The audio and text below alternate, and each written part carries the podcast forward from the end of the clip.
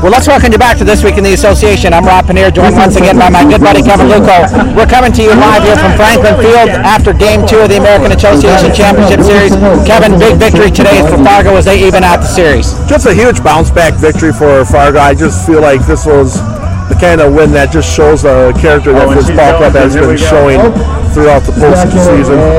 You know, Kevin, what we've seen so far is the Red Hawks have lost game one of each of these playoffs, come back to win game two. We saw that here tonight as well. And uh, once again, I mean, that's a lot of perseverance, and I She's touching them all. goes to show you that there is no panic level with this Fargo Moorhead Ball Club. Well, Kevin, let's pick up first inning. Neither of these teams is able to score, and the second, very eventful inning. Fargo looked like they had something going. Controversial play at second might have uh, ended their chances of making a big inning out of that. Yeah, it was, uh, you know, I had in my notes that there was uh, force out at second base, in which I thought the throw from the first baseman, Will Cantor, pulled shortstop um, Jeremiah Burks off the second base. It was ruled a force out. Instead of Fargo having bases loaded with one out, it was first and third with two outs. Sam Dexter popped up to the catcher, and that ended the threat. In the bottom of the second inning, Milwaukee had a little something going, but the big story of that inning, Kevin, was a, pop up down the left, down the right field line. Excuse me, John Silviano and Peter Maris wound up running into each other. Silviano was down for a few minutes, did stay in the game, but uh, was uh, clearly hurt and was battling that throughout the game. Yeah, this this is going to be something that could potentially be a huge blow for the rest of the series for the Red Hawks. And it seemed like Maris got the worst of the collision, but you know, in the end, it was uh, Silviano that was hobbled more. But managed to stay in the game for a while. I give him tons of credit for that. In the third inning, the Red Hawks finally able to get on the board, break the scoreless tie, Kevin. It begins when, uh, with a walk to Christian Correa starts the inning. Uh, to that point, Kevin, I thought Ben Holmes was pitching very well, but he got himself in trouble with that walk. Peter Maris strikes out, then Drew Ward winds up dropping a double down the left field line. That moves Correa into third. Leobaldo Pena follows with a drive into the right center gap that falls in for a triple. Pena's a guy you rely on to come up with big hits. He came up big for the Red Hawks. And you know, I think we were remarking uh, right before that um, big hit that the ball seemed to be carrying today to right center field, and Paul the veteran Leo Pena He's coming down. Paul Simon got one, got one, barreled it up, sent it to right center for a triple to get two RBIs. Next up was Silviano, was able to shake off the the injury there a little bit, grounds out to score Pena, 3 nothing Fargo. It, it was you know a huge moment for them after struggling yesterday to get on the board, and after Holmes had looked so good early on in the contest, they wind up grabbing that 3-0 lead. Yeah, just huge for Fargo. I just felt like if they were going to even the series up, there was going to have to be a situation in which they were going to have to go out and get an early lead. Davis Feldman started for the Red Hawks today. Kevin, he looked very good through the first two innings, but Milwaukee responded with two runs in the bottom half of the frame. Jeremiah Burks leads off with a, an infield single as he's able to beat out past uh, Feldman, and that brings Brian Torres to the plate. He goes the opposite direction down the right field line this time, that falls in just fair. Uh, Burks comes all the way around to score, and it's three to one.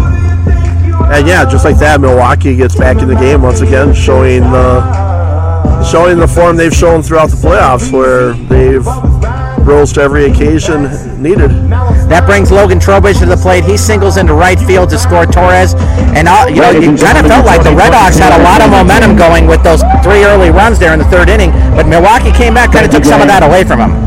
Yeah, you know, just like that, you know, you're back to a one-run ball. Well, the game stayed three to two over the next five innings. Both starters had that one hiccup there. Feldman looked very good through five. Uh, Holmes looked very good through six, uh, through five as well. In the sixth, Holmes winds up coming out. They, the, as Milwaukee begins to go with that talented bullpen, but the Red Hawks had no problem with that today, Kevin. They were really able to start hitting that that Milwaukee bullpen that has been so good in the playoffs. No doubt about it, and it uh, began with Silviano uh, with a big double to left center field. He winds up moving to third on a ground out. Peyton Gray substitutes for Jake Mahoney, who would come in and start out the sixth. Gives us a base hit to Alec Olin. It's 4 to 2 at that point.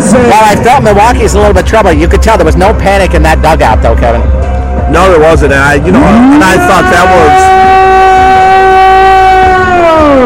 Yes, folks, we are doing this right after the game. Uh, Alec Olin, uh, big single to center field. I thought, you know, Olin is someone that doesn't get talked too much as far as this Fargo Moorhead team goes, but he came up big with a single to center field to score Silviano. In the seventh inning, the Red Hawks able to kind of blow this game open, and there's going to be a lot of talk, Kevin, about umpiring after this game's over with. And you know, we're not going to criticize this, but a lot of a lot of very close pitches that were not called strikes. The first two batters of the inning get out. Then Drew Ward and Leobaldo Pena both walk, back-to-back walks. That ends the day for Drew uh, Peyton Gray. Frankie Bartow comes on. He walks John Silviano on some very close pitches. That brings Manuel Boscan to the plate, who doubles into left field. Two runs come home to score, and all of a sudden the Redhawks have command of this game. Yeah, you know, and this is the time of year where you need your big guys to come up um, big. And Boscan, it was uh, his second hit in a. Uh, yes, no, it would be um, his first hit of the day. Uh, big two-run double, and you need your guys this time of year. You need the, your best players. They got to be the ones producing.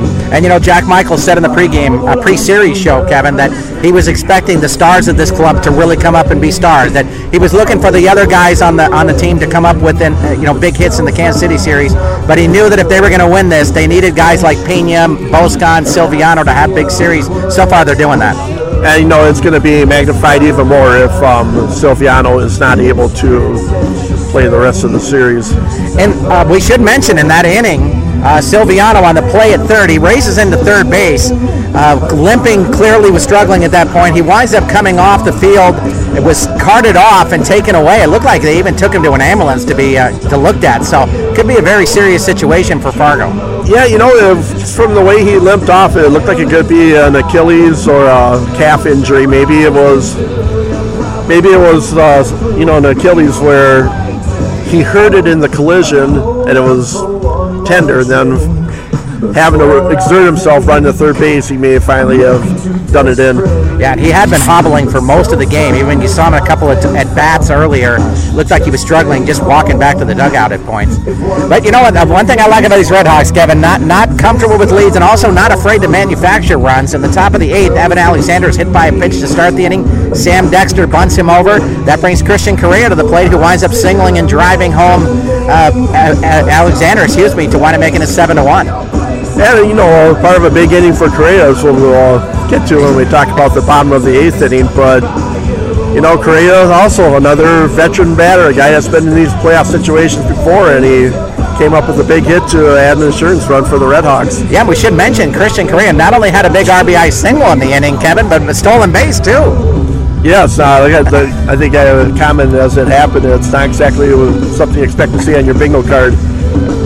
In the bottom of the eighth inning, uh, Keon Barnum, who's been kind of hampered in this uh, in the playoffs so far, not coming up with some big hits so far, but he winds up leading off the inning with a home run to left field.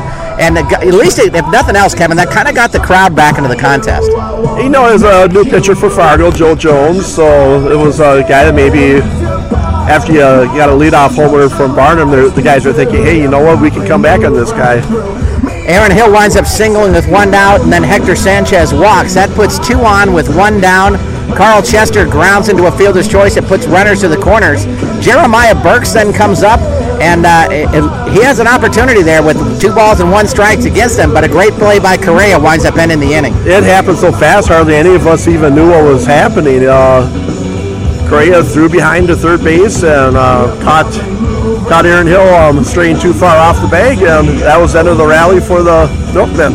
In the bottom of the ninth inning, Alex DeBoer just came on just to finish off the contest, get him a little bit of work. He looked great, wound up retiring the Milkmen in order. Fargo comes away with a 7-3 victory here tonight. Now we're headed back to Fargo, Kevin. First, before we talk about that game for, for Tuesday, let's just discuss your impact on this series so far. Fargo needed a big victory. They came up with one today. Uh, yeah, that was although we know in this league, um, 0-2 comebacks are not insurmountable. I think it was huge for Fargo today to go back to Fargo with the series um, even up at one apiece. And as we were talking about before the game with Tom Wynn of the Milkmen, Milwaukee has not played very well at Newman Outdoor Field. So I imagine Fargo will be very cognizant of that and go after the Milkmen right away on Tuesday. Yeah, I think Tom told us that they've lost seven in a row in Fargo, and that's a you know you got to feel pretty confident about going home and facing a team that you struck that has not done very well in your park. But You know, let's also talk about today. They, you know, the the matchup I think you and I were looking for that was going to be the key today was what was we were going to get out of these two starting pitchers. Ben Holmes was kind of a surprise starter here for today. Davis Feldman needing to come in because Grauer's not ready to go. Both looked pretty good, I thought. I they both did what they needed to do. They got um, they got some innings in, and granted, both bullpens were fresh, but I you didn't really want to have to have seven innings out of either pen today. So both of them getting five innings in, I thought were huge for their respective clubs. Well, we're now heading back to Fargo. Game three, Tuesday night. What do the Milkmen got to do, Kevin, to get back and ensure they at least get one game to take back the lead in the series? I will just got to have a short memory from today, and I believe it will be Ryan Zimmerman getting the start for them. And Zimmerman has been known to come up clutch in postseason performances before, and I feel like they need to get a really good start out of Zimmerman just to give the team confidence that they can indeed go into Newman Outdoor Field and take two of three. He's coming off the Big 12 strikeout and five and two thirds inning performance against Cleburne in Game Two of that series. Kevin, I think one of the things that looked uh, that kind of appealed to me out of this was the fact that although the Milkmen used a little bit of their bullpen tonight, Benoit still did not need to come in here yet. Bartow, Gray, uh, Huckabee did not need a lot of innings. So they got to feel, even with that extra day off, that they're even better rested. And, and I think that bodes well for them going forward in the series. I think so. All hands on deck, and you're you're looking at it like you got a three day season coming up. There should be no need to feel like you got to rest anyone at this point. Absolutely, nice ninth inning too for Jake Mathis, who came out out of the bullpen tonight. Looked pretty good for them. So look that so that has to be feeling pretty good for Milwaukee. If you're Fargo, what are you looking for in Game Three?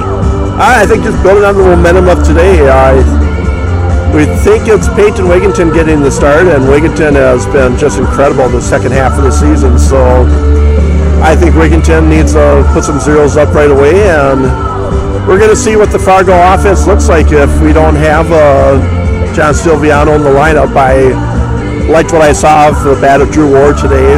So Drew Ward is someone that could pick up some of the slack and. Pena and Manny Boscan are both um, postseason veterans. It's just gonna you can't replace the John Silvianos if he's out, but everybody else could do a little more to make up for it. Absolutely. I think you're looking at though Wigginton coming off those big six innings against Kansas City in Game Three of the championship series out in the West. Looked phenomenal for them. They got to feel really comfortable if you're the Red Hawks, to, knowing that he's out there and, and, has been great in these playoffs. And it's, uh, yeah, I think you. Uh, if you get as many innings as you can get out of Wigginton, the better. I thought Burlingame looked really good today. Dubord was solid in the ninth. I'm not all that sold on Joe Jones at this point. Jones has been giving up runs in his postseason appearances.